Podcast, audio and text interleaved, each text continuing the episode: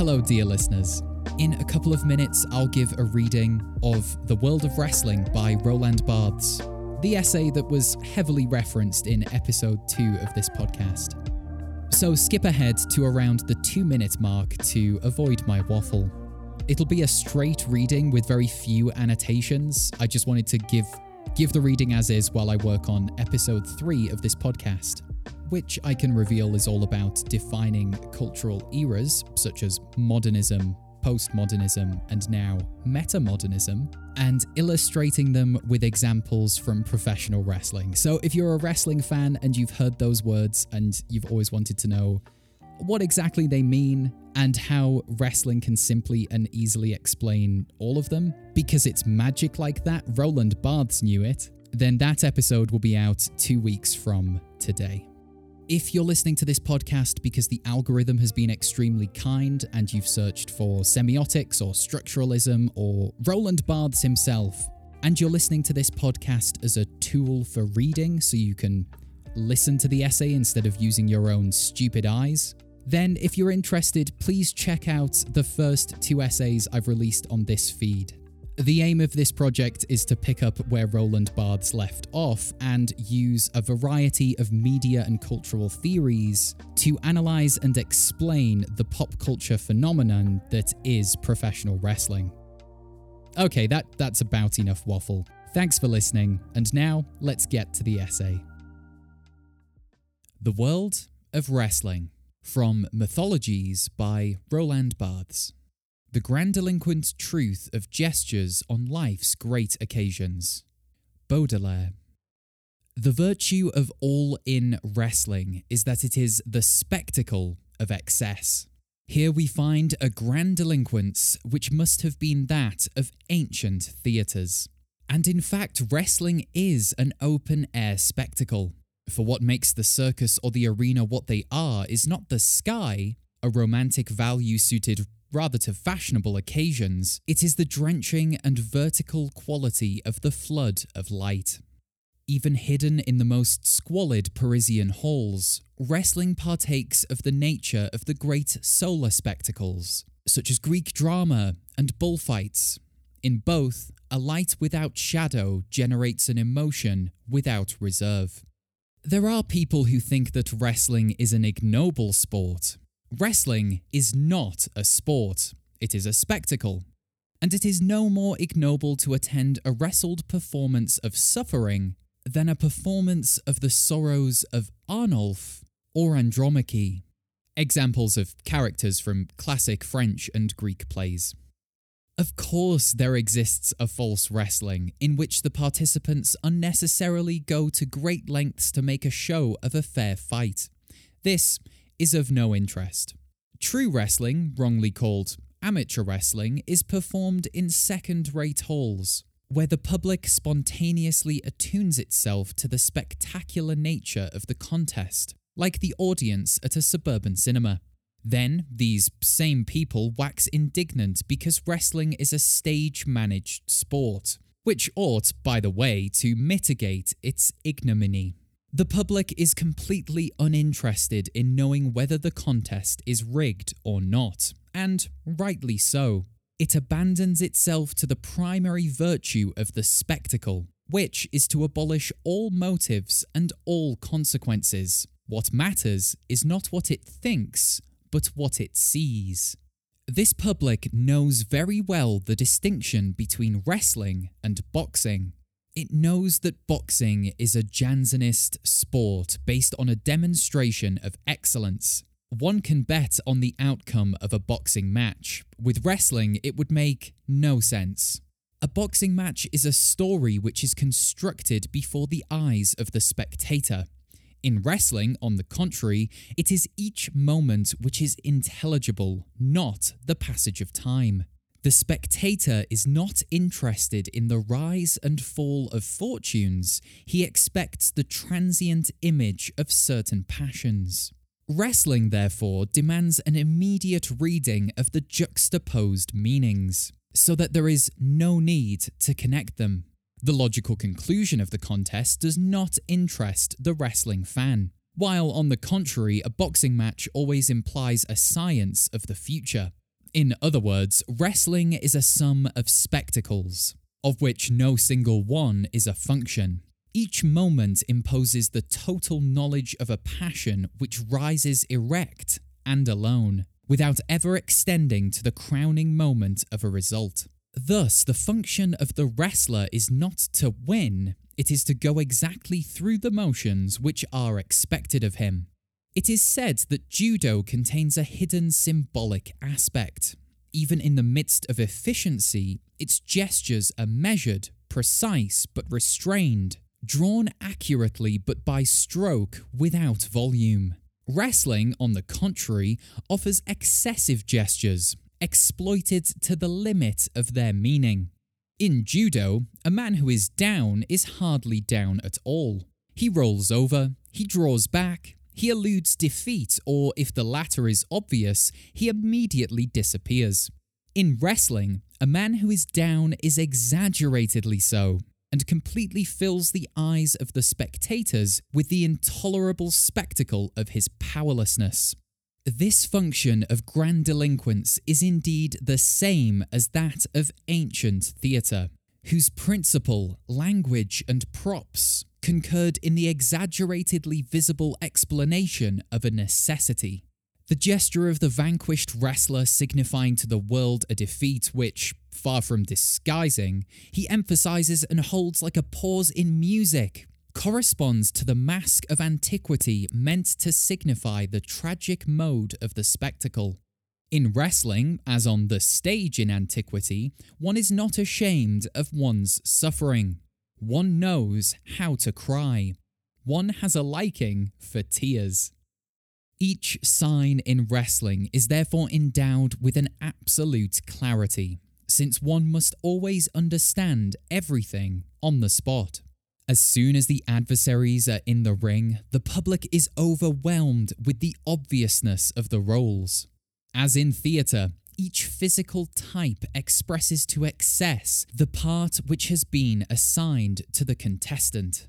Thauvin, a 50 year old with an obese, sagging body whose type of asexual hideousness always inspires feminine nicknames, displays in his flesh the characters of baseness. For his part is to represent what, in the classical concept of the salaud or the bastard, he appears as organically repugnant.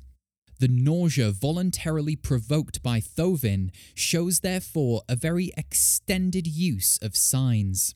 Not only in ugliness used here in order to signify baseness, but in addition, ugliness is wholly gathered into a particularly repulsive quality of matter. He is the pallid collapse of dead flesh so that the passionate condemnation of the crowd no longer stems from its judgment, but instead from the very depth of its humours. And Barthes notes that the public yelled Le Babak at Thauvin, uh, which translates to stinking meat. It will thereafter let itself be frenetically embroiled in an idea of Thauvin which will conform entirely with this physical origin his actions will perfectly correspond to the essential viscosity of his personage. It is therefore in the body of the wrestler that we find the first key to the contest.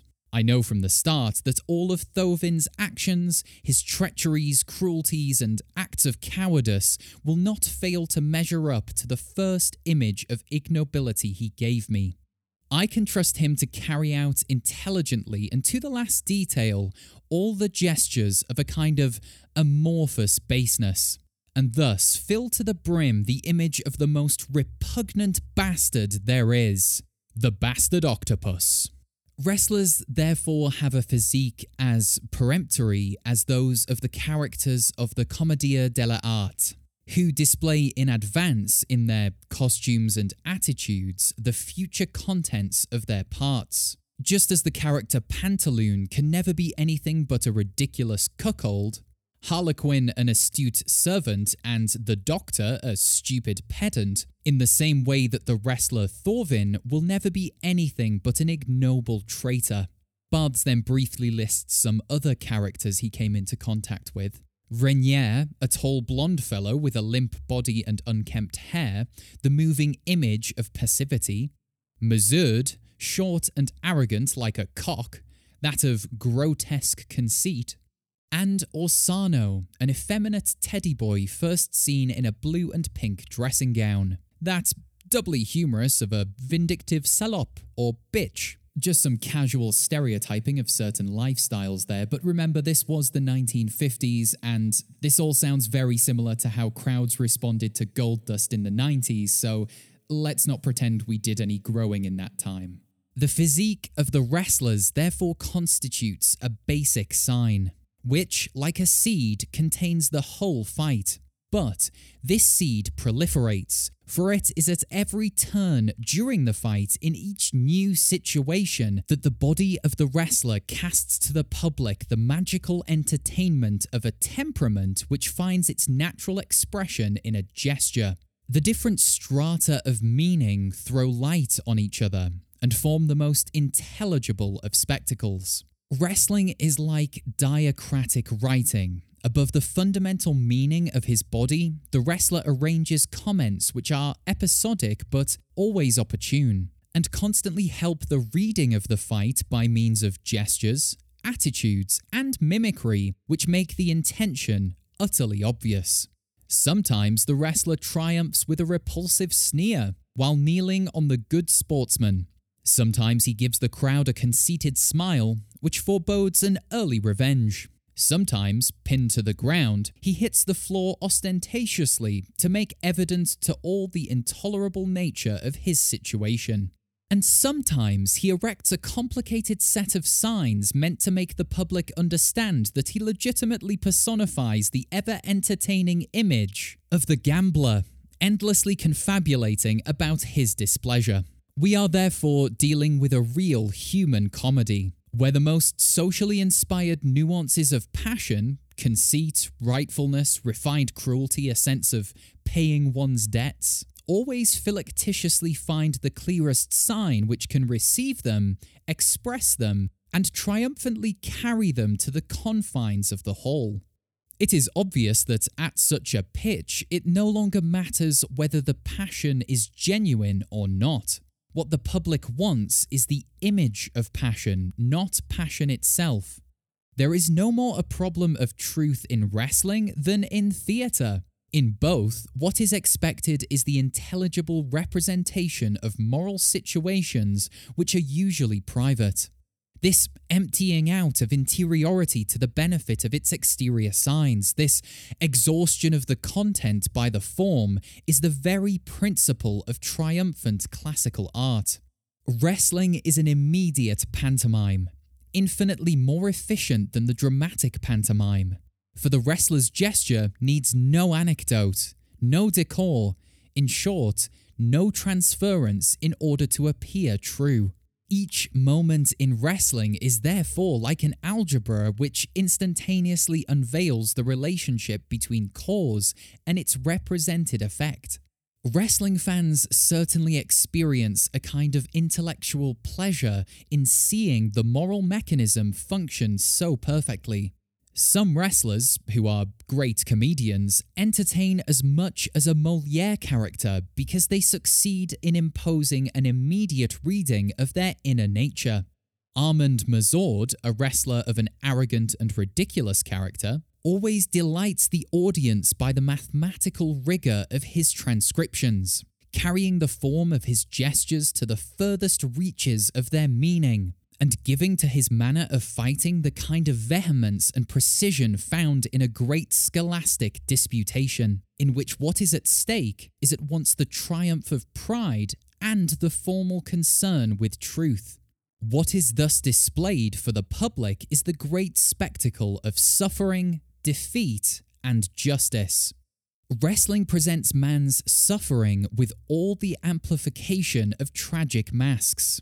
The wrestler who suffers in a hold, which is reputedly cruel, an arm lock or twisted leg, for example, offers an excessive portrayal of suffering. Like a primitive Pieta, he exhibits for all to see his face exaggeratedly contorted by an intolerable affliction. It is obvious, of course, that in wrestling, reserve would be out of place.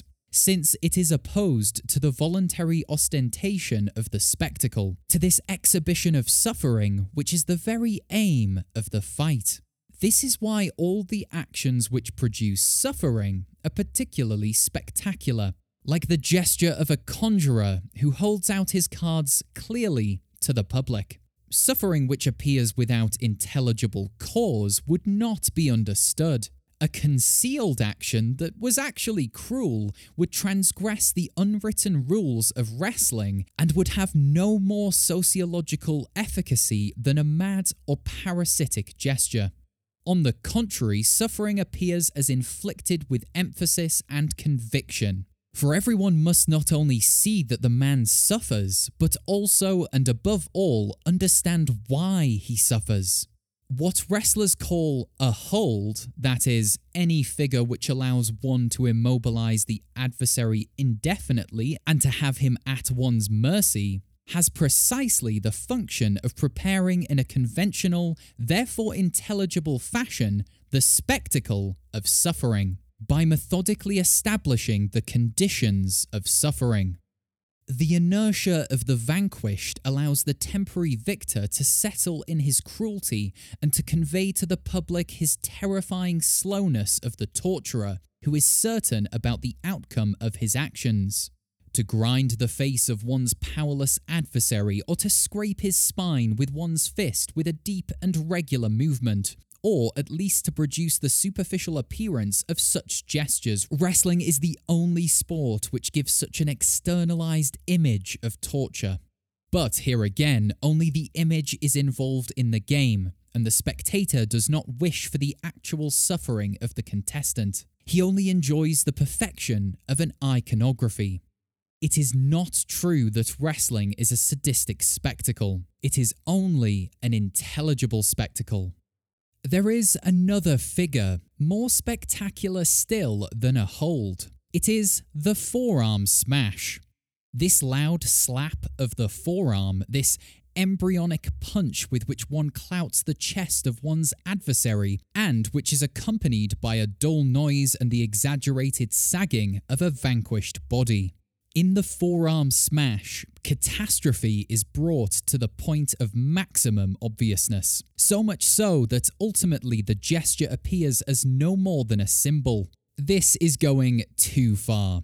This is transgressing the moral rules of wrestling, where all signs must be excessively clear but must not let the intention of clarity be seen. The public then shouts, He's laying it on not because it regrets the absence of real suffering, but because it condemns artifice. As in the theatre, one fails to put the part across as much by an excess of sincerity as by an excess of formalism. Thigh slaps, he's talking about thigh slaps. We have already seen to what extent wrestlers exploit the resources of a given physical style developed and put to use in order to unfold before the eyes of the public a total image of defeat. The flaccidity of tall white bodies which collapse with one blow or crash into the ropes with arms flailing, the inertia of massive wrestlers rebounding pitiably off all the elastic surfaces of the ring. Nothing can signify more clearly and more passionately the exemplary abasement of the vanquished. Deprived of all resilience, the wrestler's flesh is no longer anything but an unspeakable heap spread out on the floor, where it solicits relentless reviling and jubilation. There is here a paroxysm of meaning in the style of antiquity, which can only recall the heavily underlined intentions in Roman triumphs. At other times, there is another ancient posture which appears in the coupling of the wrestlers. That of the suppliant, who, at the mercy of his opponent, on bended knees, his arms raised well above his head, is slowly brought down by the vertical pressure of the victor. In wrestling, unlike judo, defeat is not a conventional sign. Abandoned as soon as it is understood, it is not an outcome but quite the contrary. It is a duration, a display. It takes up the ancient myths of public suffering and humiliation, the cross and the pillory.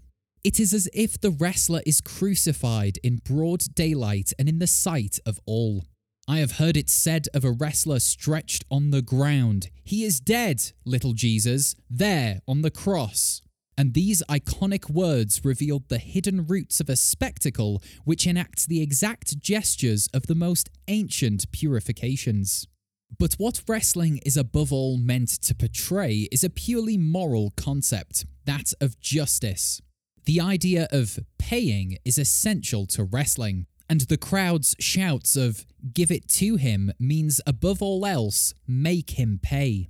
This is, therefore, needless to say, an immanent justice. The baser the action of the bastard, the more delighted the public is by the blow which he justly receives in return. If the villain, who is of course a coward, takes refuge behind the ropes, claiming unfairly to have a right to do so by a brazen mimicry, he is inexorably pursed there and caught, and the crowd is jubilant at seeing the rules broken for the sake of a deserved punishment. Wrestlers know very well how to play up to the capacity for indignation of the public by presenting the very limit of the concept of justice. This outermost zone of confrontation, where it is enough to infringe the rules a little more to open the gates of a world without restraints. For a wrestling fan, nothing is finer than the revengeful fury of a betrayed fighter who throws himself vehemently not on a successful opponent, but on the smarting image of foul play. Naturally, it is the pattern of justice which matters here, much more than its content. Wrestling is above all a quantitative sequence of compensations an eye for an eye, a tooth for a tooth. This explains why sudden changes of circumstances have, in the eyes of wrestling habituates, a sort of moral beauty. They enjoy them as they would enjoy an inspired episode in a novel, and the greater the contrast between the success of a move and the reversal of fortune, the nearer the good luck of a contestant to his downfall, the more satisfying the dramatic mime is felt to be. Justice is therefore the embodiment of a possible transgression. It is from the fact that there is a law that the spectacle of the passions which infringe it derives its value. It is therefore easy to understand why, out of five wrestling matches, only about one is fair. One must realize, let it be repeated, that fairness here is a role or a genre. As in the theatre, the rules do not at all constitute a real constraint. They are the conventional appearance of fairness. So that in actual fact, a fair fight is nothing but an exaggeratedly polite one. The contestants confront each other with zeal, not rage. They can remain in control of their passions. They do not punish their beaten opponent relentlessly. They stop fighting as soon as they are ordered to do so, and congratulate each other at the end of a particularly arduous episode, during which, however, they have not ceased to be fair. One must, of course, understand here that all those polite actions are brought to the notice of the public by the most conventional gestures of fairness shaking hands, raising the arms, ostensibly avoiding a fruitless hold which would detract from the perfection of the contest. Conversely, foul play exists only in its excessive signs. Administering a big kick to one's beaten opponent, taking refuge behind the ropes while ostensibly invoking a puerile formal right, refusing to shake hands with one's opponent before or after the fight, taking advantage of the end of the round to rush treacherously at the adversary from behind, fouling him while the referee is not looking. Since evil is the natural climate of wrestling, a fair fight has chiefly the value of being an exception.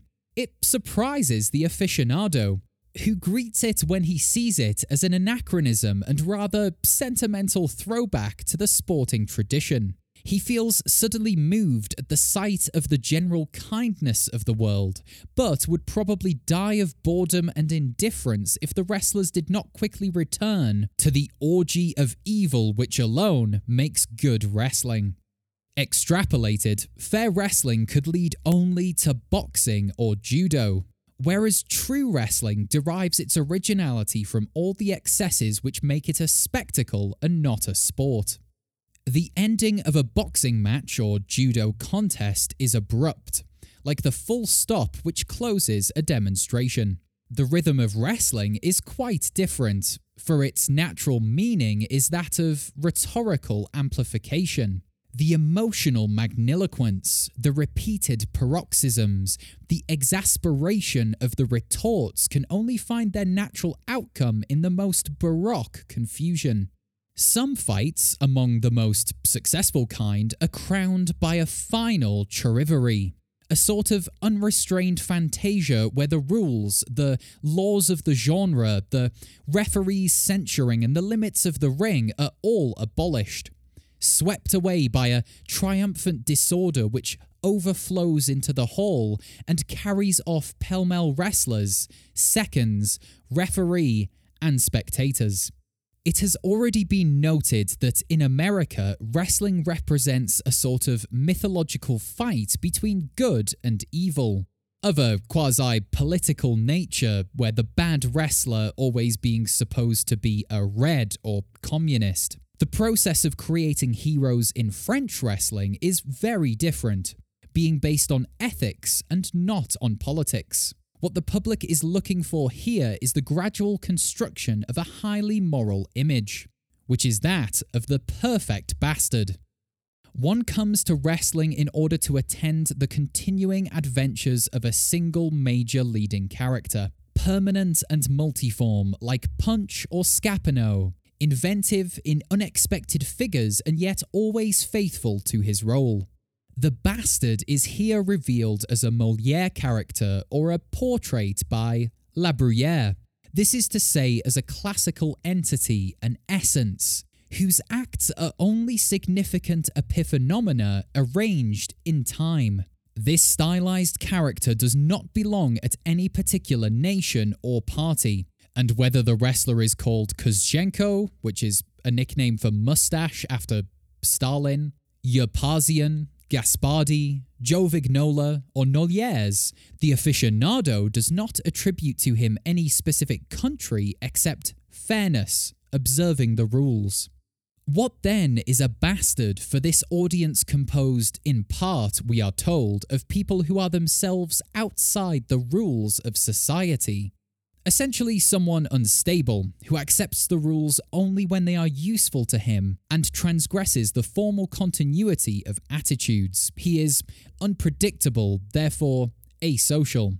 He takes refuge behind the law when he considers that it is in his favour, and breaks it when he finds it useful to do so. Sometimes he rejects the formal boundaries of the ring and goes on hitting an adversary legally protected by the ropes. Sometimes he re establishes these boundaries and claims the protection of what he did not respect a few minutes earlier. This inconsistency, far more than treachery or cruelty, sends the audience beside itself with rage. Offended not in its morality, but in its logic, it considers the contradiction of arguments as the basest of crimes. The forbidden move becomes dirty only when it destroys a quantitative equilibrium and disturbs the rigorous reckoning of compensations.